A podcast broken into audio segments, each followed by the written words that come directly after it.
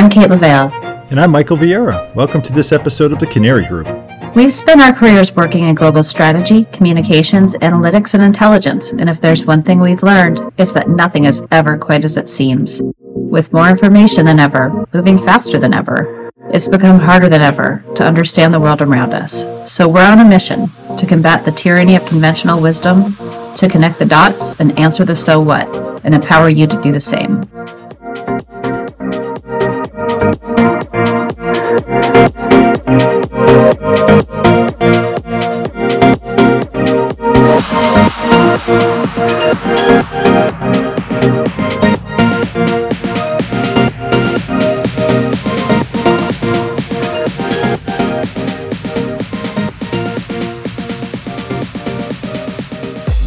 This episode of the Canary Group.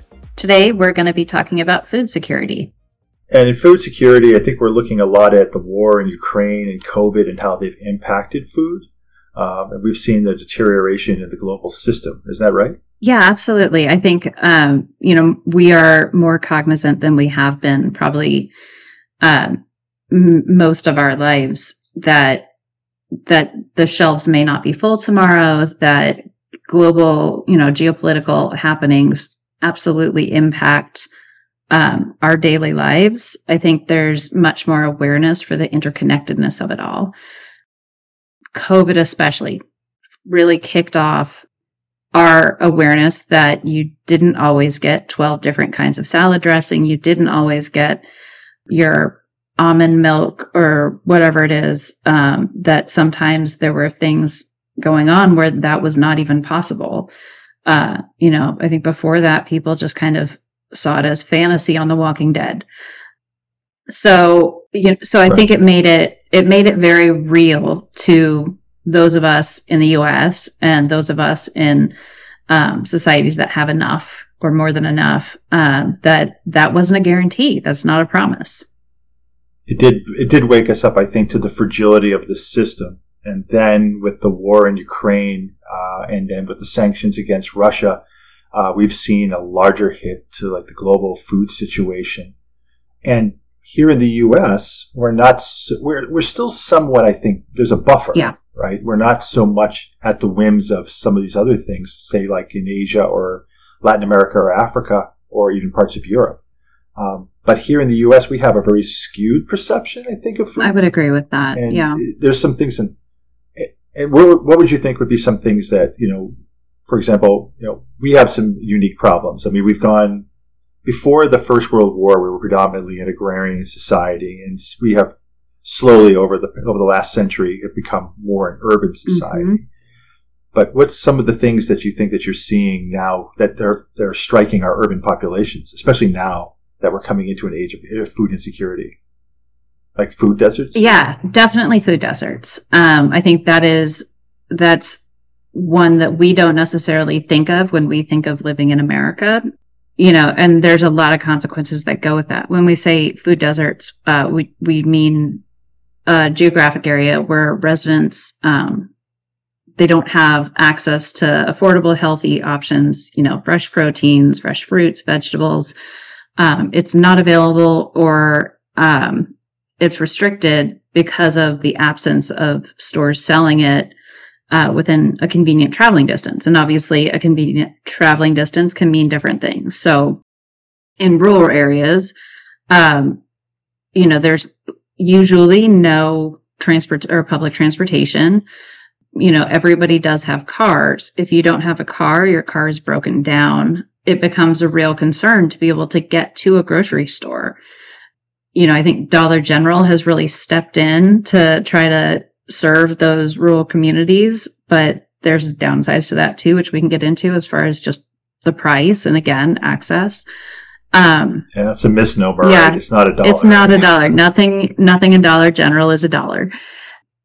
But then in urban areas and, and suburban areas, you may have public transportation, which sort of gets you closer um, you're also then limited by what you can bring, um, you know, how many groceries you can buy at one time, you know, and, and it, it's usually, I, I believe that a food desert in an urban area is considered, um, more than a mile away from a grocery store for those who do not own a car. I would say that's definitely in an urban area because nothing is a mile away in a rural area. Um, everything is 20 miles away or more. So, you know, I think it's, you know, one of the statistics that I saw recently was 2.2% of the entire US lives more than a mile from a grocery store and does not own a car. Those people are not going to the grocery store to get their food. You know, when you look at what is available then, it's convenience stores um, typically, not a huge selection of fresh fresh produce, you know, or fresh protein. Uh, the prices are higher. You know, when there are bananas and apples, they're sold individually, again at a higher price than you would normally pay for an apple or banana.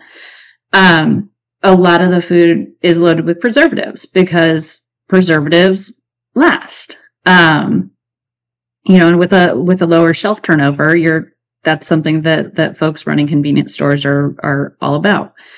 Um, so you're dealing with higher prices, less healthy foods. Um, you know, there's also the the benefit of you know super high fat, high salt, high sugar, um, deliciousness of foods. You know that that people, if they only have a little bit of money, they may not want to spend a whole bunch on you know, really high quality ingredients and then have to go prepare it, it may just be easier to save some change and buy, um, you know, high fat, uh, high sugar, high salt foods.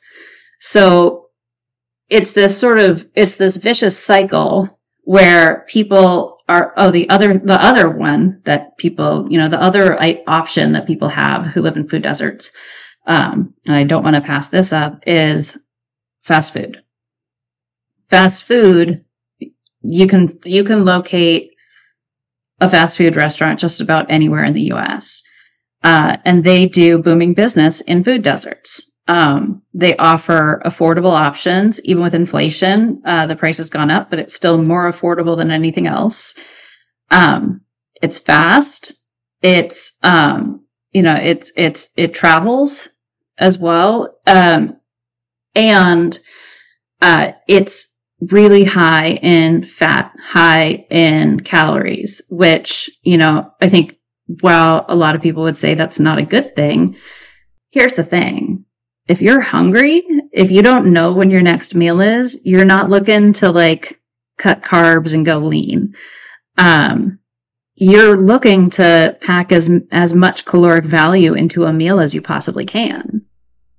Uh, we, you and I both had a mutual friend uh, who worked for the QSR, quick service restaurant industry, and he talked a lot about how uh, lower income and homeless people depended upon certain foodstuffs. And he also talked about, I think, coffee. Mm-hmm.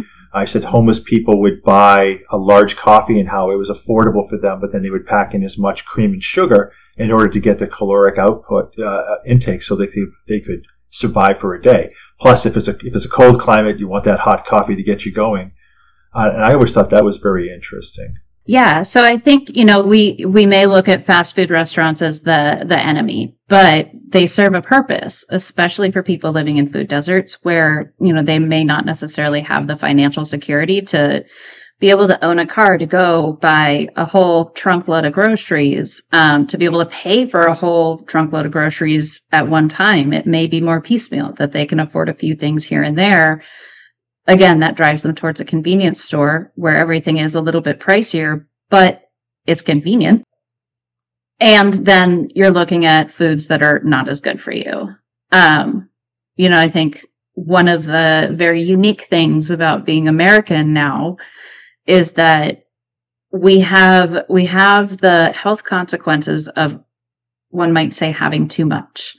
So we have the the health outcomes that are related to uh, too much fat, too much sugar, too many calories. So a lot of the the concerns for Americans today, it's type 2 diabetes, cardiovascular disease, and other diet related conditions affecting the general population. So this has very real consequences. It is, you know, shortening um, the average lifespan for Americans in a way that, you know, is completely counter to that, that which you might find in a different country in the Middle East or in Africa. Um, not to say one is better than the other, but talk about totally different problems.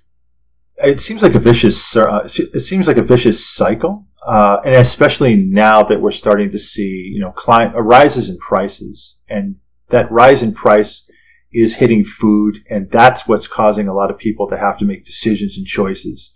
Um, and if you don't have as many choices, if you're living in an urban area and you're having fewer and fewer fewer choices, you're probably not going to be shopping at a Whole Foods. And the kind of rest, the kind of uh, businesses that are going to be servicing the communities are going to be really different, and they're not going to have the same level. And, and plus, I think human, it's human nature not to be I'm not saying we're like we're being indulgent, but it's human nature for us to, to eat the things that are delicious Absolutely. or things that we like, right? And those things. And, you know, I call that joy. Broccoli versus a cupcake. I call that joy. Right, but it's like we have to eat our broccoli, but we prefer the donut. And if know, you are stressed, and if you are, you know, if you're concerned about, you know, not wanting to spend too much money, going to, you know, a McDonald's, going to a Chick fil A, going to a Taco Bell, that is going to give you less stress because it costs less. It's accessible and available. And it's also delicious and comforting. Right. And people don't really necessarily, though, have the time or the inclination. Um, you know, people too are probably working harder to try to just to make the same level of income yes. that they were making X amount of years ago. Uh, they tell, and they're under the stress and they don't really feel that they can, they have the time or the inclination to make uh, healthy choices or eat healthy meals. One of my Scottish friends, I mean, he used to make his decisions. I think it was mass and value. He would hold up something and say, yeah, this feels like I'm getting my money's worth. And I was like, how does it taste? And that was kind of like a third or fourth order of, of importance. Uh, and, and that was back, you know, a number of years ago. But now I have to think a lot of people have to be thinking about that too you know, if I'm getting X amount of chicken nuggets, or if I'm getting X amount of French fries, or X amount of this, or X amount of that, you feel like you're getting an immediate value, and it tastes good. Of course, it's not doing anything for your blood pressure or your. You know, I th- I think with with food that is affordable, with food that is fast, with food that is convenient, um, you're not worried about the health consequences of tomorrow. You're worried about, you know, getting food in your system as quickly as possible today um, and not breaking the bank doing that. And I think this gets to one thing that, you know, while we certainly focus on sort of the socio-political level of things, food is intensely personal. You know, food is, food says so much about identity. It says so much about, you know, group membership, control. Uh, we're going to get into this a little bit deeper in a minute, but you know, if you look at Maslow's hierarchy of needs, the foundational layer of that pyramid, food's on that list. It's critical to survival. So it's not just something that is, you know, something that you can sort of identify yourself with. It's not a signifier necessarily, or it is, but it's also core to survival. When we have these inequities within our own country, and you have people who have more than enough and people who don't have enough. It's it's interesting to see the dynamic of food uh, and how that plays out and how that can be used and leveraged. Um, so we're going to go a little bit further into that as well. Certainly, yeah.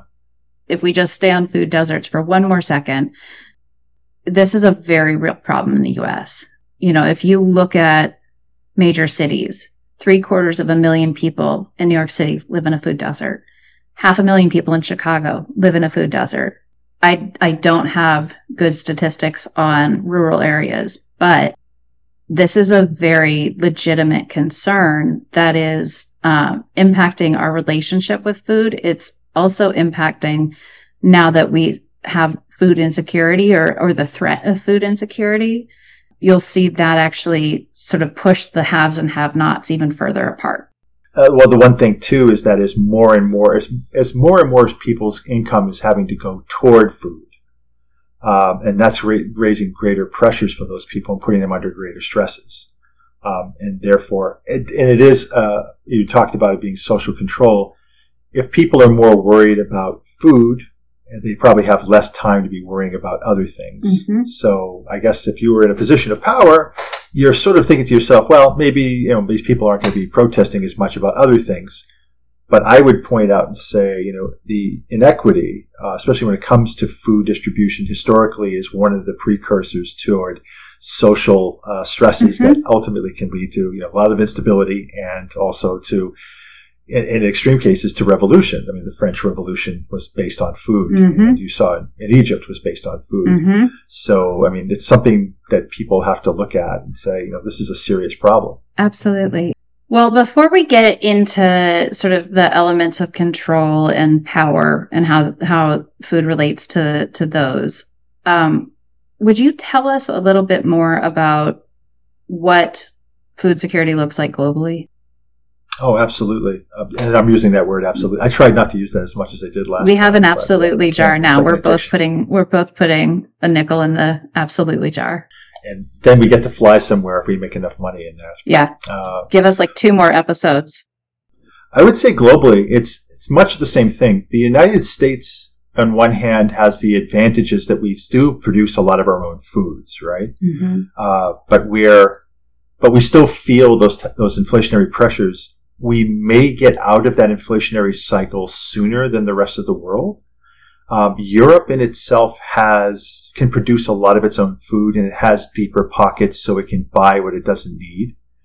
One of the things that ties globally into food is also By what it doesn't make. uh, it can, where the- yeah, or what it can't grow at the certain season. One of the concerns going into the winter, I think, from this past year was that with uh, the lack of Russian energy, and energy ties in, I think, with a lot of. Mhm. It's sort of like a, uh, it's it's kind of in the race with food, you know, uh, food insecurity and energy insecurity. Both kind of they feed into each other hmm no pun intended.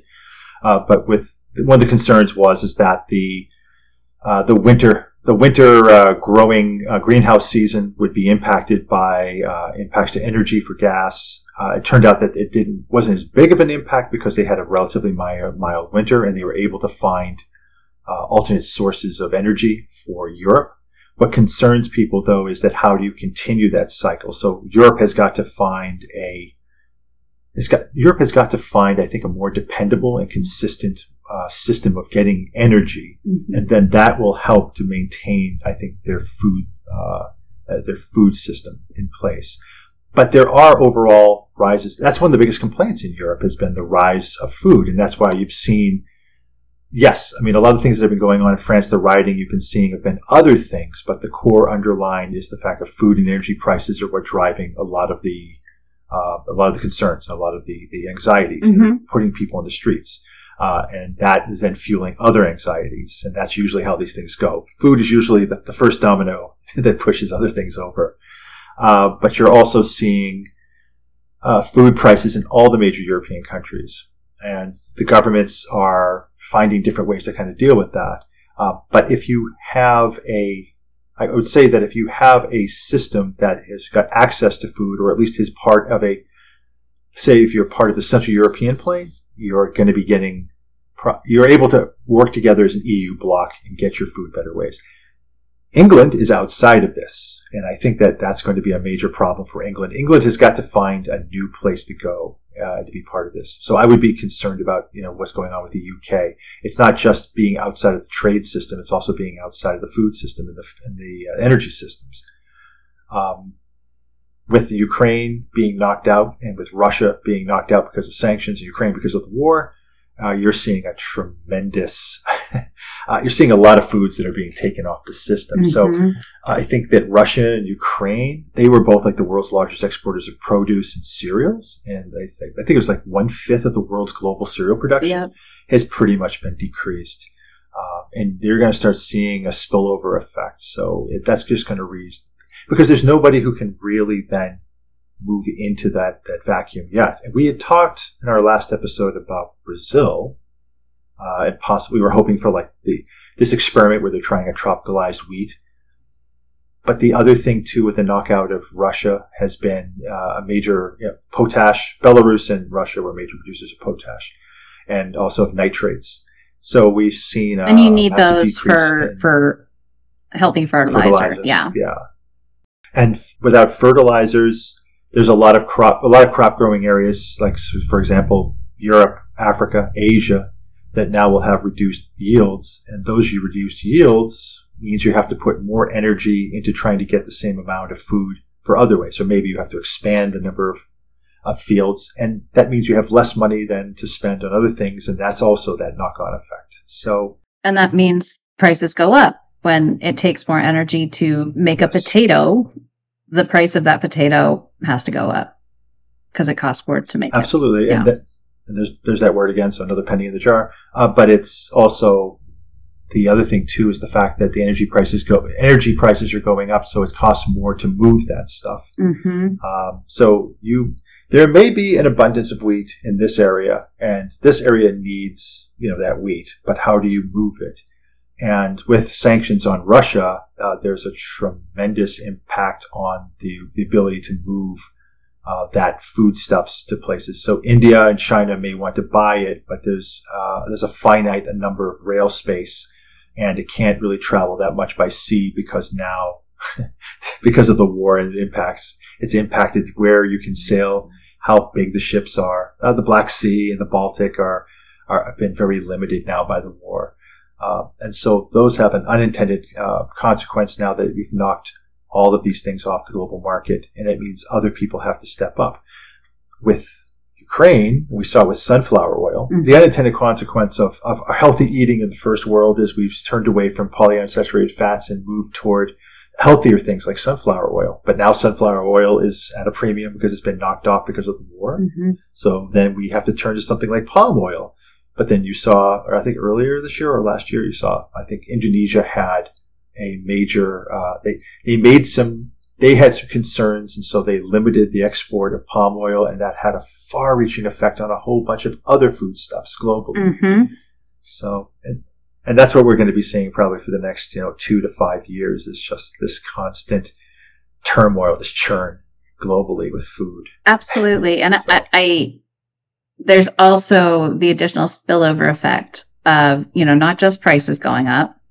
Um, the access to food becomes less safe um, at higher value. There's more pressure on on capitalizing on it. It becomes less safe. Additionally, when you have areas where there is no food, you push people towards where there is food, which typically means you're pushing people towards conflict zones, not away from them. So the world becomes a less safe place. Right now, we're looking at a significant level of hunger. So the the World Food Program they said that 24,000 people are dying from hunger every day globally. I mean 24,000 people every day.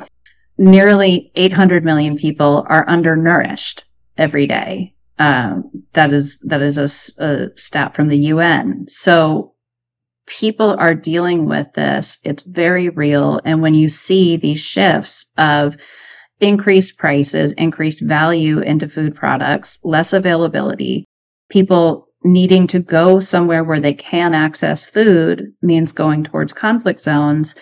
Uh, that becomes a really, really sort of dynamic atmosphere where terrible things can happen.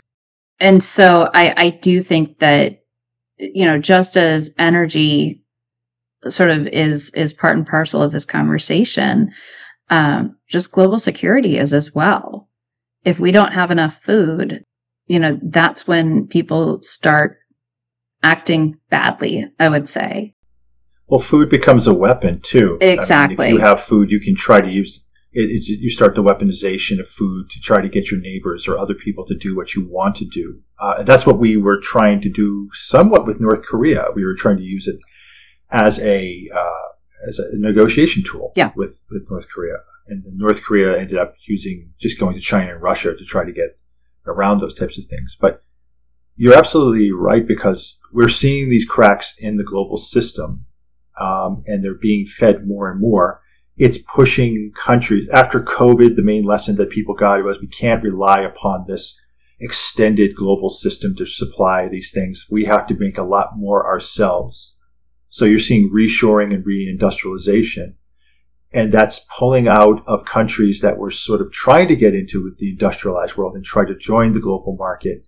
And I feel like a lot of those countries are missing out. If they didn't have a foot already in, they're not going to come in, and therefore they have to they have to sort of like get into a into a school of fish, and they have to their countries have to work with other countries to try to find ways to trade and barter and find what's important. But more and more, if you're in North America or you're in the EU or you're in some parts of Asia, uh, this past week you just saw a major. I think you saw the UK sign a major uh, security agreement in Asia, which with I think with uh, South Korea and Japan and whatnot. But that will also have economic uh, benefits, and you're seeing these lines that are being drawn. So the question is like, who's on the outside and who's on the inside? Which blocs are going to have you know, better access to food and who are more self-sufficient? I mean, for us, luckily, I mean, we do have more potential, I think, for things going our way. Uh, but that doesn't make me feel good about the rest of the world. And I look at that and I say to myself that there's going to be more squabbling over resources, water, more squabbling over fertilizer, because you need that now for food. Uh, and, and, whereas we were probably more dismissive, we had gotten to a point, I think prior to 2019, we started getting to a point where we started, we discounted disease, we discounted famine. we didn't think war was really possible.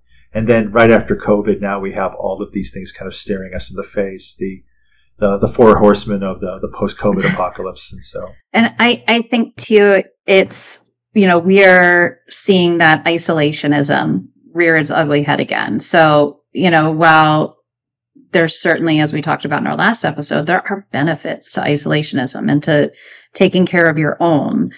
Um, we are not in a position globally to necessarily, there isn't one country that has it all. We're probably the closest, I would say. Um, the US, or at least one of the closest to being able to be fully self sufficient. And yet there is no country that is currently really able to thrive without leaning on other markets.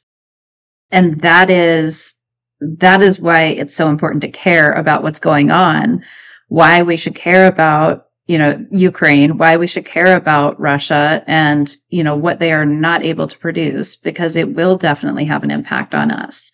You know, and I, I do think it's great that the US, we, you know, we've got tons of produce that, that we both, um, you know, use in our own country as well as export. A statistic from like a thousand years ago is, and as a native Californian, I'm very proud of this. You know, so this statistic is easily 20 years old. So go with me. We produce roughly uh, one fifth. California produces, I'm not even in California anymore. It's not we. They produce one fifth of the nation's produce that's massive. That is one state that's able to provide one fifth of the nation's produce. Um, you know, we also have tons of farmland, even though we are certainly an urbanized cu- culture as a whole.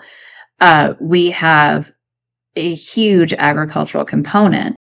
One thing that I, I do think is really important to sort of stop and note about what makes the U.S. Uh, so unique is how early industrialization came, how much it really substantively changed our culture. It also really changed our relationship with food. It is, you know, when we talk about sort of first world problems, you know, having too much, Obviously, we, we talk through what those problems look like as far as the health consequences. There's also, you know, we have the luxury I say this as a very proud independent woman, mom of two. It is a luxury to be able to have parents outside the home working and not having to worry about foraging and gathering, um, not having to spend all day trying to to mill down wheat to be able to make flour. Um, I'm not even sure if that's exactly how it works, but but all of well, that you separate the wheat, and the chaff, and then there you, go. So okay, but to not necessarily we have had a very long stretch of not not having to have at least one parent home worrying about food for the majority of the day. You know that's a that's a right. big deal. Well that sort of ties though into i think the changes of demographics and i think and also i think of the economics. And in the immediate post World War II world here in the United States, where we had a huge number of people who were coming in born out of the war. Um, and you know we suddenly had this very large population. That's and we've become more of an urban population. That's just where it is. But things are sort of demographically changing, and you know what our children and grandchildren will see is is very different. I think as far as with the norms of you know where people fit and what they'll be able to do it's very possible. I mean, who knows? There could be an agrarian revolution here in the United States and people returning back to the, to the farms. And maybe. we're seeing that with uh, COVID. Uh, but, a lot of people who could afford to moved out of urban areas and started, you know, basically creating small farms, um, getting into agricultural um, professions and becoming um, chicken farmers, becoming, well, just farmers in general. But I know a few folks who decided they were going to leave their corporate jobs and become chicken farmers. Um, like big, big mass, like real, real chicken farmers. But so again, you, that, you, but you raise chickens. I, I do, but my chickens are family. It's a very large family. Right. They all have names. we do eat the eggs, but we try not to eat family around here. You know, it's a, it's a good life goal. Well, there may be something here too to talk about because the return back to here, we've gone back overseas, but now we're coming back to the U.S. is talking about, I think, perceptions of food. And there are a lot of people who, we've talked about people who are at the lower economic, socioeconomic scale, but then we have people who are at the, at the, the other end who think that they're living healthier by living through organics. They think that they're helping the earth by buying certain types of foods. But in some ways, isn't there more resources? I was reading some things on the number of resources it costs, or in order to be able to be limited as organic, it's actually quite expensive, right? The, the footprint of, of right. making an organic product is significant. But even in, and and this is something that we'll get to in a minute, but just the labeling of organic is extremely pricey. You have to pay to get this certification and to be able to label things organic um, it costs an arm and a leg. And if you go to any farmer's market, you will find at least, you know, a handful of folks there with booths who will tell you this is organic, but I can't afford to label it as such. We follow all the right practices. We meet all the criteria, but it's not something that's doable right now to pay to get the labeling. So, you know, take our word for it. Right. You had mentioned something to me earlier about eggs too, and I thought that was absolutely amazing. Something hilarious. You said oh, there was Lord. A, there were, someone was marketing a kind of an egg. Yeah, let me sort of really. Let me just yeah. pull up my soapbox. Here it comes. Okay, climbing aboard. So it turns out, and I don't think that I even realized this until Michael and I started talking about this show. Was um, I have very, very passionate feelings about eggs and chickens. Who knew? Um, you learn more about yourself every day. But what makes me insane, uh, what drives me really over the edge is the whole, like, the health claims around eggs. So, uh, I was at the grocery store recently and there was, I can't remember if it was net zero or net negative eggs. So you are going to pay a premium on eggs that are already, I mean, we saw inflation with eggs you're going to pay a premium on eggs because they're supposedly net neutral or net negative. Um, that just blows my mind. I mean, the luxury of being able to do that. I don't think that people who are starving are worried about the the economic impact of of their eggs. Granted, it's great to care about the environment. I I am an avid uh, environmentalist, at the same time, it seems absurd to be paying for this. Um, you know, I don't know that chickens are necessarily making any more of a, a negative impact on the environment than the beef you're eating, um, you know, or even even the cheese that you're eating. The one that though is truly a bridge too far for me, the one that just completely tips me over the edge is uh, the vegetarian egg and the vegetarian chicken. Okay, I've got I've got some groundbreaking news for you. Chickens not vegetarian. They're not vegetarian. The early bird gets the worm. They eat protein all day, every day. They love their bugs. Um, they do eat meat and their bodies are meant to process it. Uh, it's totally normal. So when people are again paying a premium for vegetarian chicken and vegetarian eggs, all I can think of is some severely unhealthy chickens. Um, you know, the, the, it takes a lot of protein to make an egg. I mean, if you think about eggs being all protein, imagine consuming enough protein to be able to pop out an egg every day. That's a lot of protein. They need to get uh, not only their leafy greens, but also protein. Um, and so they eat a lot of bugs. I don't know why on earth you would want to buy a vegetarian chicken or vegetarian egg. It just, I, it boggles the mind. I'm going to step down from my soapbox now, but thank you for letting me get that out. I do feel a little bit better. Um, I appreciate th- you, Well, you were here for me. to talk about. Yeah, I, ha- I really I had was to. there for you, there for you and the chickens. Thank you, thank you. Well, that another topic, and I think it, it ties into both, uh, is also too about global supply and, and food. Is the fact also too of how much weather and also I think disease also impacts a lot of things. Absolutely, If we have uh, Oh, five last year we had a hot. oh, there we go. Uh, last year we had a very hot summer that had impacted wheat uh, being grown in India. We've had a number of uh, swine and avian flus. I think we have another one that's based. There's- is one that's happening right now? So there are there is both a swine flu and an avian flu that are looking particularly nasty this this season. uh, and that's that will get in later to talk about the social control, scarcity, and whatnot, and talking about food control and fear. But one of the big things was a number of years ago. I mean, pork was a very big part of the Chinese diet.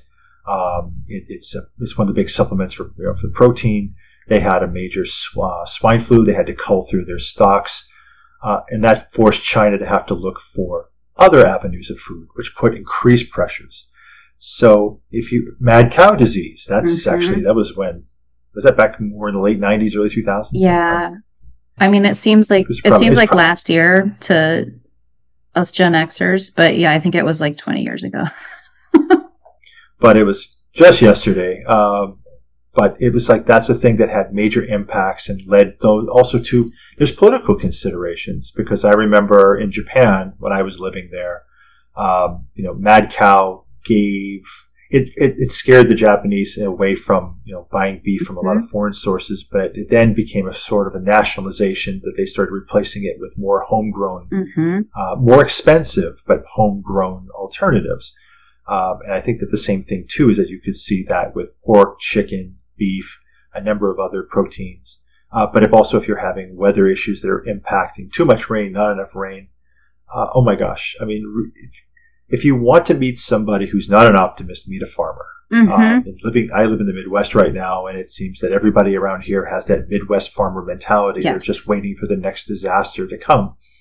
But those are the things that impact, uh, and, and and farmers have to look very much on that that year. You know what's happening month to month in that year about growing, and it's such a, my gosh, I'm surprised. I'm surprised any of them don't have. Uh, they're not every single one of them doesn't have ulcers, but but those are some of the big impacts. Yeah, I'm a beekeeper. Um, and I love my bees, but I tell anybody who's interested in getting into it that, you know, it's a great hobby if you love being constantly anxious and disappointed.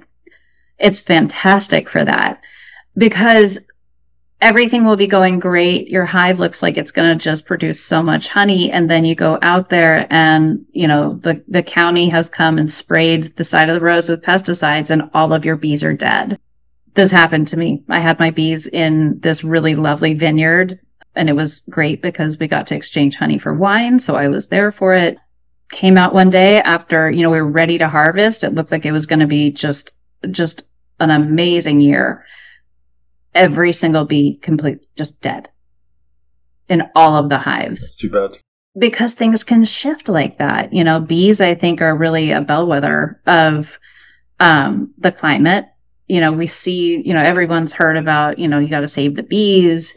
What does that mean? it is not only, you know, pesticides certainly play a major role, but when you have extreme wet, when you have extreme cold, when you have extreme heat, all of these things impact our ecosystem. And so farmers are left, you know, worrying about, you know, what the next disease will be, what the next season will be, you know, and they don't have a lot of plan B's and C's. So you see a number, you know, there's certainly, at least in the US and, and I believe in Europe, there's a number of subsidies for farmers. And this seems like fat, uh, you know, on bills that why do they get these subsidies? They get these subsidies because they are basically the cornerstone of our survival.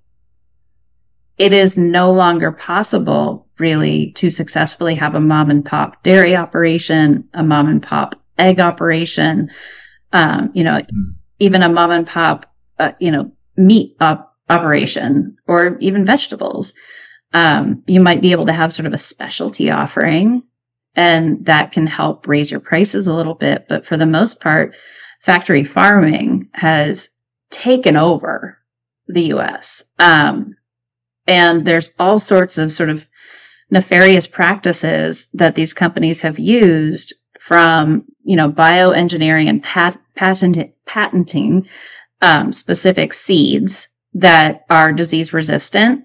However, those seeds then, if they blow onto a neighboring property, suddenly they're violating a patent, um, and those farmers next door can be sued for never having planted, but somehow having this, you know, stalk of corn um, grow on their land. Uh, there's also being able to control the prices. If you have enough share of, you know, eggs, you can say, here's what the prices are to the point where a mom and pop farm cannot compete with you.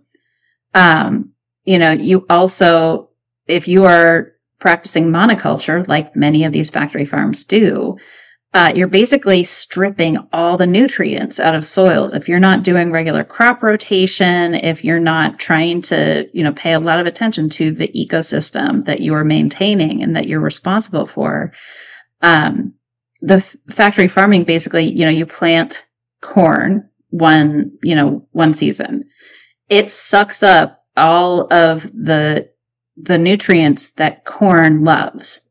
So if you go to plant corn there again, there's fewer nutrients. And then if you plant corn there again, there's even fewer nutrients to the point where corn's not going to grow there. And so right. that and you need more so you need more fertilizer. So you need more fertilizer. which puts pressures on for fertilizer, right? And doesn't corn actually and corn actually has a lot more. It it it it, needs a lot more from the soil, say from like wheat. Yes. Yeah. Right. Absolutely. Yeah. And plus, and we also using we're still using ethanol. You know, that's a leftover from like the, the 70s and the 80s, but now it's something we can't kill, but we use ethanol mm-hmm. in our mm-hmm. fuel, so we have corn subsidies. I'm just reading. I, I don't know where I don't know what direction to go to. There's so many things to talk about with corn, but it's like with Ukraine was one of the largest non-GMO corn producers in the world, and now that's been knocked off. The U.S., on the other hand, is one of the largest corn producers, but it's mostly GMO, genetically yep. uh, gen- uh, genetically modified. Uh, but uh, most of the corn we're making is for industrial uses, mm-hmm. right? Mm-hmm. So, I mean, and there's a lot of politics in how we grow these things, and you see the same thing in Brazil, except it's with sugarcane, mm-hmm. which is mm-hmm. even worse yep. for the soil and then I don't know if, if anyone's ever here been to Brazil, but it's like they, because they add sugar to to their oil to their gasoline, everything smells sweet. I mean, it's a different smell uh-huh. you know, uh-huh. when you're in a Brazilian city. So it's like you know a cotton candy machine just driving by. You know, I don't know. Maybe that's a bad analogy. That's that's fascinating. That's, I didn't realize that. But that's just the politics of you know of, of helping to to let things go further, right? You know, we're, we're stretch it out a little here. bit more. Yeah. Right, stretch it out. Uh, but there's there's a lot of politics that's involved here. But we're all at the end, though, we're all at the mercies of things that we can't control. We're at the of, of weather, of disease. You worked for the CDC, yes, a number of years yeah. ago. Okay, and not on the disease side, but you disease. What, what, actually, so I was in um, immunizations and respiratory diseases. Uh, so we did a lot of flus um, including avian and swine. One of one of the things that I've been thinking quite a bit about, and hopefully we can just go down this rabbit hole now. But one of the things that I've been thinking a lot about is with inflation, a lot of people are deciding they want to stick their toe in the water of being gentlemen and gentle lady and gentle whomever farmers and getting chickens. And so ordinances are being changed to let more chickens into neighborhoods. Um, still not the roosters because the roosters are loud. Um, and fun fact, roosters don't just crow in the morning. They crow 24 hours a day. So they are loud. I love them. I love my roos, but, uh, when you think about, you know, we we see around here, there's now preschools that are they have their own school chickens, and so they can teach kids about eggs. And this is I, I love it as someone who loves farms. It brings me joy. The challenge is that you know, as we saw with COVID, we are globalized. People are flying all over the world all the time, uh, which makes it easy for disease to travel one of the reasons why we've seen so many of the zoonotic or animal borne diseases that mutate to affect humans come out of China is they have a lot of animals in close proximity to one another. So it's very easy to both mutate and spread. You know, so when you think about their meat markets, um, I think, are they called wet markets? Uh, wet markets are where they're actually cutting up fish and, and fowl and, and meat like live there. Yeah. Yeah. That's, uh, that's what everyone suspected. That was what the original suspected in Wuhan, but they thought that's where yeah. originated. Who knows? But so it's very easy for disease to spread animal to animal. If you start adding chickens to urban environments where there's a lot of animals in close proximity, I do worry about the spread of disease and what that, you know, then you have this sort of compounded factor of not only do we travel globally constantly, but now we have even more animals in close proximity. What does, what does that do as far as our health and safety? Just something that I don't know the answer.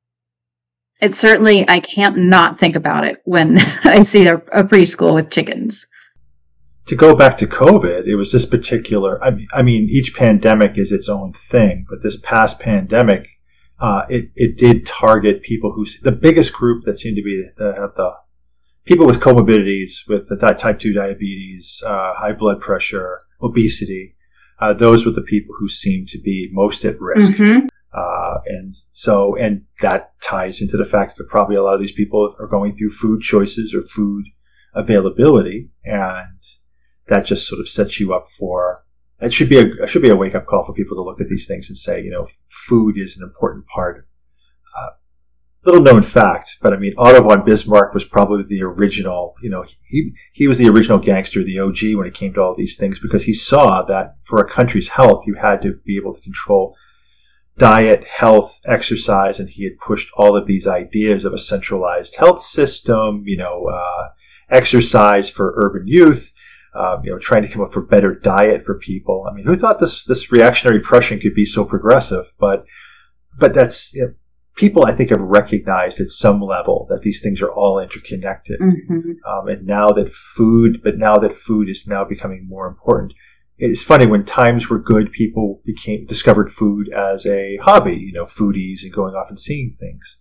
But now that food is becoming more of a resource again, I think that we'll probably be looking at you know less variety, and people are going to have to be you know more careful about what they consume, and and more creative. Know, I, don't I, don't think we're going. Hopefully, right. Hopefully, we're not going back to like rationing and to like a Stalinist kind of like you know kind of system, but. Those are some things that people have to start thinking about the future. We've seen these things. Um, Ketchum just did some some trends research where they uncovered that there is um, among Gen Zers a trend towards tinned fish, as they're calling it. Um, I would call it canned.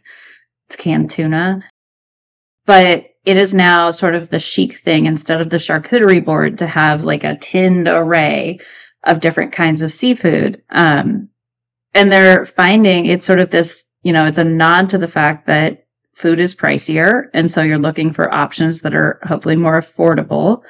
But making it kind of trendy and glamorous at the same time. So you have all these, you know, nicely labeled tinned fish and tinned, you know, like tinned oysters and sardines and all this stuff. And it's like the new craze. Uh, I think that's fascinating that this is like they've discovered, you know, Gen Z, they discover all these things. And it's not like they were there before, but they've discovered tinned fish. Um, and now that is a way that they're showing their their indulgence in their identity but it's more economical and i just think that that's brilliant well my wife is uh, japanese and my daughter and we eat in our house uh, at least once a week we usually will have uh, steamed rice and tinned fish i'm putting air quotes around that that's what i'm going to call it now uh, but usually sardines or mackerel and then miso soup and Japanese pickles once a week. And that to us was like considered to be like just one of our standards. But now I'm going to look at ourselves as being, you know, trendy. You're cool very trendy. Uh, yes. You are cutting edge. So that's that, I'm feeling really good about that. By the way, if you could just explain to our audience who is what's Ketchum? You just mentioned. Oh yeah, Ketchum so Ketchum is a communications consultancy that I work for. Okay. Um, I just want to make sure that we're giving them credit for their amazing trends research that they did. Um, I got such a hoot out of the tin to fish. It's been on my mind ever since. Yeah, it's I we we are not. Well, I should say this: tinned fish is eaten in this household. Um, unless it's tuna, it's just not eaten by me. I just can't, I can't, I can't get behind it. But I really do appreciate the, you know, how Gen Z has embraced the tinned fish. More power to them. It's just too, too trendy. It's, I'm just one not, yeah, also, I'm not cool enough. That's, that's perfectly okay. Uh, there's one thing that we you. talked about earlier. Oh no, no, I'm not, I'm not saying that at all. I'm not. I'm just I am. myself. It's when you discover. it's when you discover that you you inadvertently. There should be a word for that where you inadvertently become cool, uh, and with no right. It's like you know you're just sort of like oh you know you accidentally find yourself uh, awesome. Being, you know, cool and hip. You know. Yeah. And don't worry, you'll soon you'll you'll get out. You'll step out of it just as quickly. Yeah. Something that we were talking about earlier, not today, but you and I were talking about this. And we were talking about how uh, food, though, is also being used for control. We, we had mm. mentioned a little bit about like for, for politics.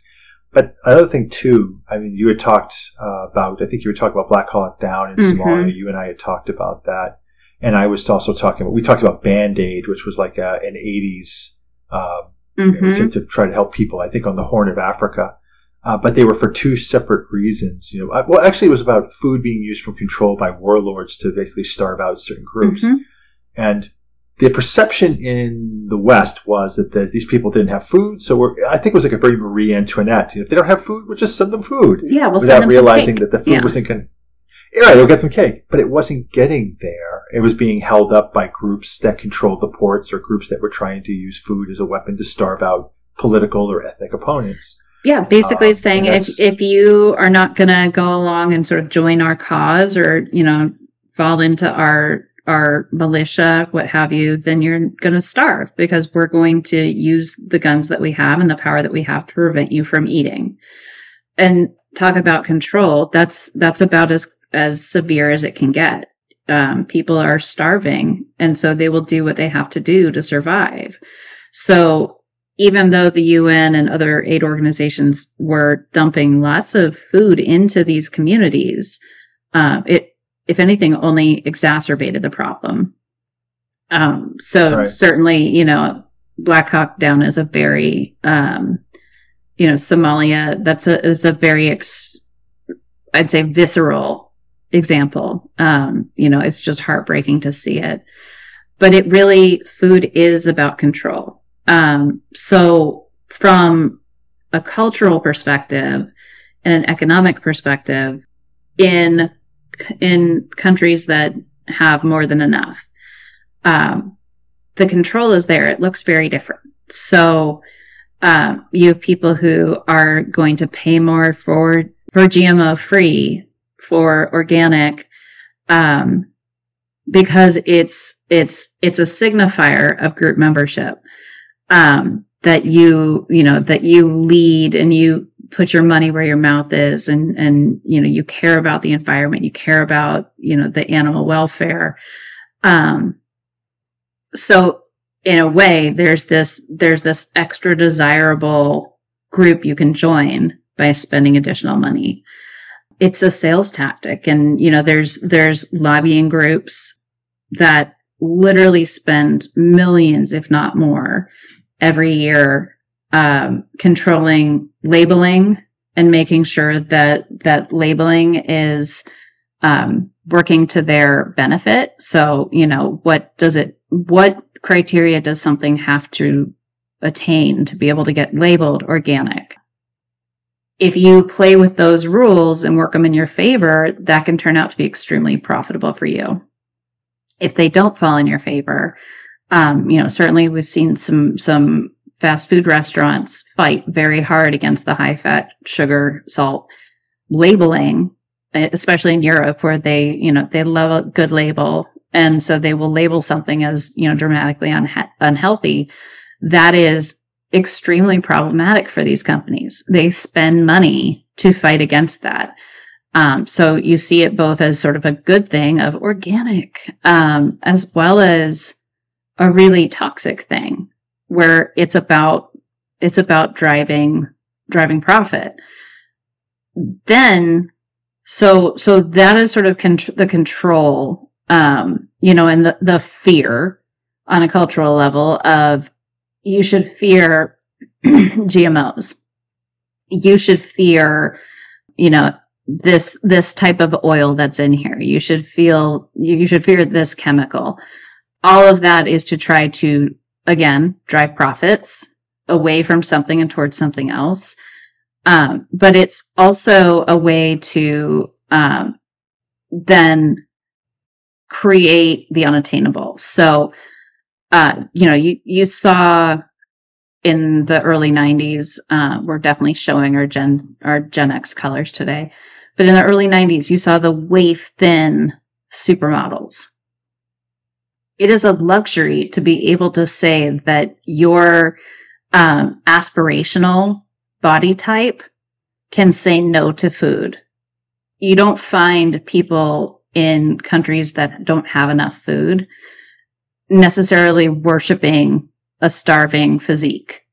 Um, it is truly a luxury to be able to do that. So all of this, you know, it's about identity, it's about control, it's about leveraging fear for profit. That then is sort of part and parcel talking about stockpiling. Um, because again, that fear, the scarcity. So, you know, in the US, we certainly saw it with COVID. People ran out to buy way more toilet paper than they need. People were were very much pushing to, um, you know, the, just taking everything off the shelves that was fear based. Nobody necessarily needed to do that. When you do that, there are some unintended consequences that really do separate the haves and the have nots even further. People who do not have enough cannot afford to stockpile. So they don't have the money to go and buy more than they need right now. Then when they do need it and other people have already stockpiled it, it costs more because there's not a lot of it left. And so, yet again, they have a harder time getting what they need. It's going to be a higher price if they can even find it. So, when people stockpile, it only further separates the haves and the have nots because the haves can afford to, to sort of, you know, get too much right now um, to feel secure. And then the, the people who do not have enough are paying the price over and over again just to try to get enough.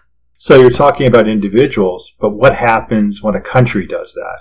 Ah, that's a great question. You know, one thing that we've seen recently, China, I think, is a, is an especially bad offender as far as stockpiling. I mean, certainly countries do stockpile. It's important to do that in case there are, you know, circumstances that they need to tap into that. Um, and they're supposed to stockpile on, across a number of things. There is a point at which the scale tips and it's too much. So in China, um, I think by about mid 2022, China um, was said to hold 69% of the world's corn reserves, 60% of the world's rice uh, and 51% of its wheat for one country. And who and who was uh, who? Where those stats come from? That's the from? U.S. Department of Agriculture. Um, okay, so yeah, pretty pretty. I mean, and, I think yeah, we can hang our hat on it. But China, uh, it's very well known that China depends on food and energy. Uh, it has to import a great deal of its food and energy. I think it's like 80% of its energy and 60 or 70% of its food. So maybe it's understandable why they're stockpiling. But coming out of COVID and then coming into this, this new economic situation, other countries are probably going to have to start doing the same thing too, right? And that's going to just put more pressure on global supply chain, leading to higher food prices and hurting those countries and individuals who can't afford and play. We talked about Europe having deeper pockets. China's got deep pockets. Japan's got deep pockets. India's got deepish pockets. It can do it. Um, but it's sort of like these players are going to sort of nuzzle out these other countries, right? Yeah. I mean, uh, think about what are the countries that do do not necessarily have the ability to stockpile. I mean, there's plenty of countries that don't even have the ability to keep enough in the country. Uh, you'd probably know better than like Egypt. Yeah. Yeah. Uh, well, countries that uh, Egypt is like eighty percent. They, they, their food imports are like eighty percent, um, and there's a lot of other countries that are depending upon those. Um, but there's also, I think, there's a lot of countries that when they were getting into the global system, uh, became just focused on one particular product because it was profitable, because of the efficiencies of scale. So whether you were making a fruit or a nut or a grain, but now they have to turn around and become more, I think, they these countries are going to have to turn around. You're seeing this Latin America, Africa, and in Asia. Uh, you're seeing countries having to turn around and find alternate sources or alternate ways to, to procure those uh, foodstuffs, which is going to put more pressure because they're going to need more fertilizer. Uh, and I know it's starting to sound like a. It's. I mean, it, it all kind of second verse, same as the first. Like it, it does all pretty much wind up sort of circling back around. I think one other thing that that I want to touch on is something we saw in COVID as well, which is with our supply chain being compromised as far as, you know, there was no air travel. You know, what we see with Russia and Ukraine now is that travel by sea um, especially for shipping by sea, is is limited or more hazardous, um, certainly more complicated. Trains are great if you're on land, but that doesn't help you much if you have to cross an ocean. You know, all of the the ways that we are used to having our supply chain deliver what we need when we need it uh, it's a really well honed, you know, things arrive just in time to reduce the number of warehouses that you have to pay for so that you can just move things along. It's this, you know, really balanced system. But if something goes wrong, it goes quite wrong. But we saw an increase in trucking, at least in the US, um, which again put more ethanol on the road. Um, you know, so we saw an increase in gas but also those truckers, you know, they were considered essential employees. There weren't enough of them and they couldn't get more trained fast enough for people who wanted to go out on the road when there was a pandemic. Um, so even even the um, safety boards started lifting the limits of hours truckers could drive before they had to rest, which made the roads, I would argue, a more dangerous place. But all of the things of like they have to take a rest here or at so many hours, uh, they basically they lifted it and they just said drive as much as you can because there weren't enough people. Just like in grocery stores, there were not enough people to to run the grocery store. And that led again to another issue with supply chain. You couldn't get stuff on the shelves because there was nobody to put them there. And so once you, you know, and, and thank you to all the grocery store workers and the truckers out there. You guys literally lifesavers. But you see that as soon as like one one avenue that we have for shipping decreases, it puts additional strain on the others. And that has environmental consequences, it has safety consequences, it has all sorts of consequences. you know, so so I know this this episode has been kind of a downer, I think we can say. Are there any signs of hope? What can we look at that might be a sign that things aren't you know aren't going quite as badly as they seem or or what can we you know what is something we if we see it we know things might be heading in a good direction one thing that i would look for is to see about alternate sources of uh, alternate sources of food and alternate sources of fertilizer. And there are some hopes. I think that they were talking about that there's deposits untapped deposits in north africa of phosphates um, countries that have the ability that produce a lot of natural gas can mm-hmm. make nitrates. And there just happens to be a country called us us yep. that can do that um, and i've been waiting to see uh, because what do you do if you because sometimes you have just so much excess natural gas in the drilling process you know what do you do with that stuff when you end up burning it off well you know tap into that and try using that for nitrates. Mm-hmm. Uh, a lot of our natural gas actually is used for other purposes besides just LNG. I mean, a lot of it's used industrially. Um, but if you can start to see, I think, a, an uptick in the production to, to offset what we lost with Ukraine and Russia, I think that you would start to see that. And if you, and I have hope because humanity has had the ability to sort of adapt to changes. And so if you lose one one particular source of material, you find someplace else or something else to do. So it's very possible that there could be a new player who comes in who's able to take over for wheat, uh, cooking oils, um, and things like that. Or we globally begin to adapt to a new source that we hadn't usually done, or we discover an old source, right? Mm-hmm. Suddenly we're like, oh, suddenly polyunsaturated fats look great again. Sure, it's bad for your heart, but maybe we find something else that we do. Yeah, but that. now we can transplant pig hearts, so we don't need to worry about that. Poor pigs, I know. Poor pigs. The chickens are happy. The chickens will be happy though. Yeah. I know. I was just going to say though that if if there can be, let's just say that we have a couple of years where we have, uh, you know, we don't have major, uh, major climatic uh, problems. We don't have major wars that are targeting things it is possible for the world to sort of adjust and to try to you know, to, to meet up for this.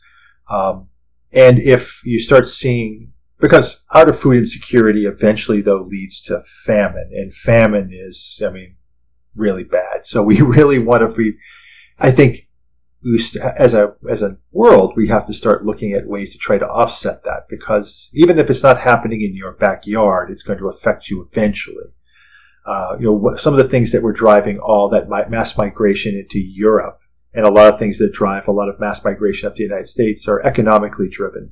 Imagine what would happen if it was famine driven. Mm. Um, it's not about opportunity; it's about survival. And I would say that food insecurity it has the potential of basically increasing instability everywhere and decreasing the value of a lot of other things everywhere. And that's that's the one difference versus a lot of other things.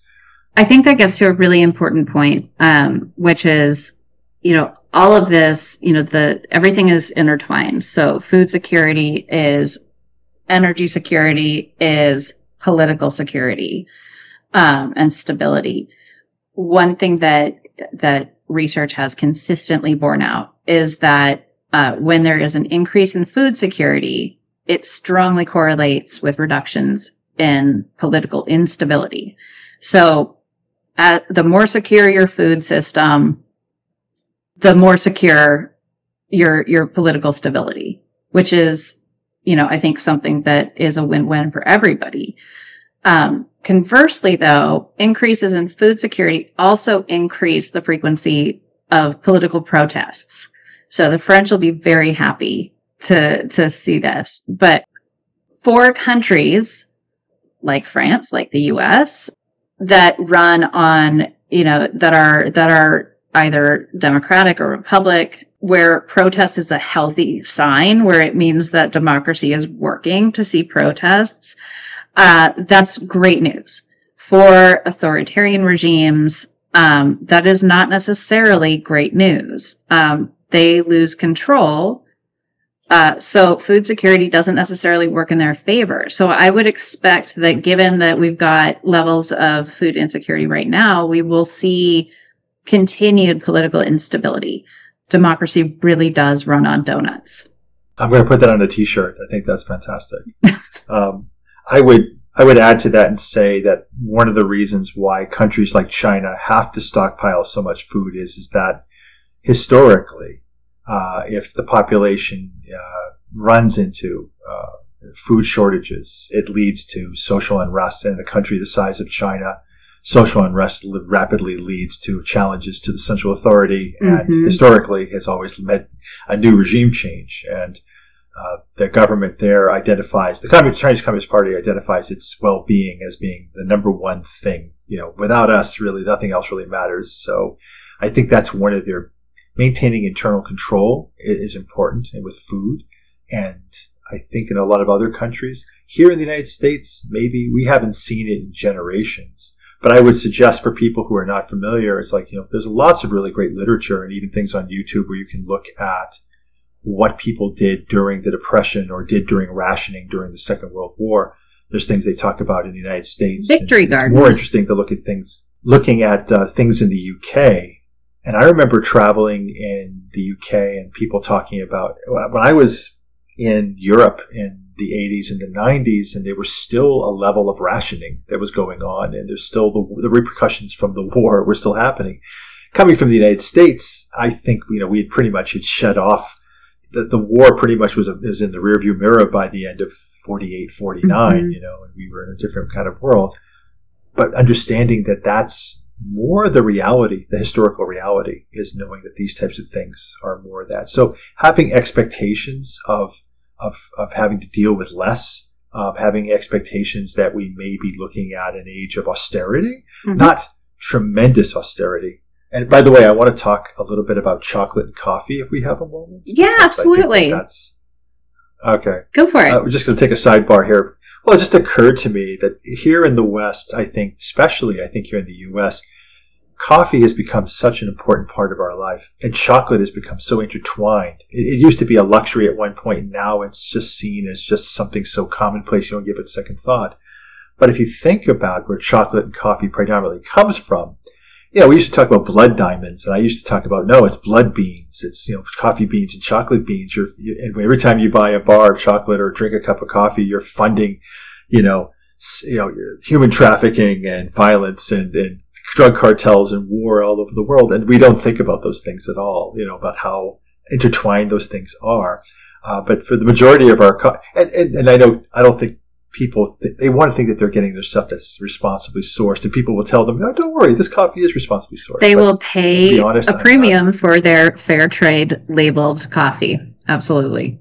Absolutely. Absolutely. But it's gotten to a point though that, you know, there's the expectations of questioning I mean, we, we question things about, you know, we talk about chickens. This, this we know is the chicken episode, I guess. Yeah. But I mean, we, we want to know more. We're more concerned about things like, well, are chickens being fairly treated? You know, mm-hmm. you know, uh, we're having questions about, you know, uh, is this, is the, is our food being uh, produced health in a healthy way? Mm-hmm. Um, but I mean, that's another question that just, I, there's a lot of questions I think it gets to a certain point where I don't think that people really want to ask too much about these things. Certainly. But, you literally don't necessarily want to know how the sausage is made. But right, I, right, again, exactly. I, or the chocolate. Yeah. I do think that there is that major distinction. People who can question uh, the origin of their beans, who can question, you know, what, whether the animals, the chickens were treated well, as they made their way to processing or their eggs make their way into cartons. People who do not have enough, they're not necessarily asking those questions. Or if they do, it's irrelevant to, to their behavior following because they're still going to buy what they need to buy and eat what they need to eat to survive. So, uh, I think, you know, one thing I hope, I hope people will take away from this is really investigating our motives of, you know, why are we looking for certain labeling? Why are we looking for, um, you know, to, to somehow restrict or to, you know, to be a part of a, a, a select group and have this signify who we are and what we believe in. I also think it's important to consider if, if your situation was different, because Lord knows things change if you did not have enough tomorrow, what would the questions that you'd be asking be? And how do they differ from the questions you're you're asking right now about, you know, is this is this oat milk organic? Um, you know, or were the oats treated fairly before they they went to to be milked? Um, I don't know a lot about oat milk, but uh, I, I I think ideally people listening to this will think a little bit more deeply about their relationship with food as well as their government's relationship with food and their culture's relationship with food. It's funny. Earlier, you mentioned you quoted or the apocryphal story of Marie Antoinette, "Let them eat cake," mm. and it's funny because that's the French Revolution came from uh, an overwhelming rise in wheat prices that drove the poor into the streets. I mean, revolutions usually have to be have to be led by the you know the middle or the top, but you need a spark. And one thing that I was I was reading something just a couple of days ago about food uh, food insecurity, and it said that inevitably, if, if it's allowed to fester, food insecurity leads to revolution. Uh, so, I mean, if, if anything, mm. people should just be aware that societies are built upon, generally societies run, uh, and every 200, 250 years, they usually run into a point where they, in, inequity and inequality get to such a point that there has to be a change in the system. So if you're looking for a, lack of a better word, if you're looking for a canary in the coal mine, mm. uh, you know, and we food are. insecurity, Right. Food insecurity is one of those things that you want to look for. Uh, so that's the know, sort of like if you're looking for a red flag, it's this is one of those red flags. And so see how people are dealing with those types of things. And if you feel that you know people aren't doing enough about it individually, you can do something about it by getting involved and talking to people getting it into the public space. And it does it does work. Uh, and I think that because uh, no matter where you are on the political spectrum, no matter where you are on the economic spectrum, I think this is something that touches everyone because everybody eats. Um, not everybody drives a car, but everybody eats food. You have to eat every day. So, um, so making sure that the system is robust enough, and also making sure that the system is uh, inclusive enough. And I'm, I'm not a social justice warrior, but I'm using this language uh, because it does make sense. it matters, yeah. And I think if you're going to be prepping and you're going to be stockpiling, what is enough? Because there there's some really damaging effects of doing too much, of stockpiling too much. Um, so really understanding that balance of enough, I think, is is going to be critical moving forward, not just for you and and yours, but also for humanity as a whole. If I could just make one final point, and, and, something I used to say to a lot of people in my previous jobs when things were getting dark, um, I always like to quote uh, Winston Churchill and what he said. Uh, his last great speech before the House of Commons was, "Do not despair." So I always like to tell people, despite all of this, do not despair. There's still hope on the horizon. So, it, but forewarned is forearmed. So just you know, take these things and go with them, and uh, but don't come out of this and thinking it's the end of the world. Not yet. So we still have a lot. No. We still have a lot more space. So. That's next episode. Um, well, that's right. Michael, thank you so much. I think this was certainly a heavy topic, but uh, a really important one to to talk through. So, uh, so thank you so much. Oh, my pleasure. But if anybody has any questions or comments, um, that they would like to share, please do reach out to us. We'd love to hear from you. Of course, all views are our own. Um, neither one of us is necessarily an expert on chickens. I just pretend to be one. But we really appreciate you joining us on this journey and hope that you have found some additional questions to ask yourself when you're at the grocery store. Take care, everyone. Thank you for joining us on this latest episode of the Canary Group. If you like us, please give us five stars on your favorite listening app. Have something you'd like us to dig into? You could reach us at info at canarygroup.org. You can also find us online at www.canarygroup.org and on social media at canarygroup.org.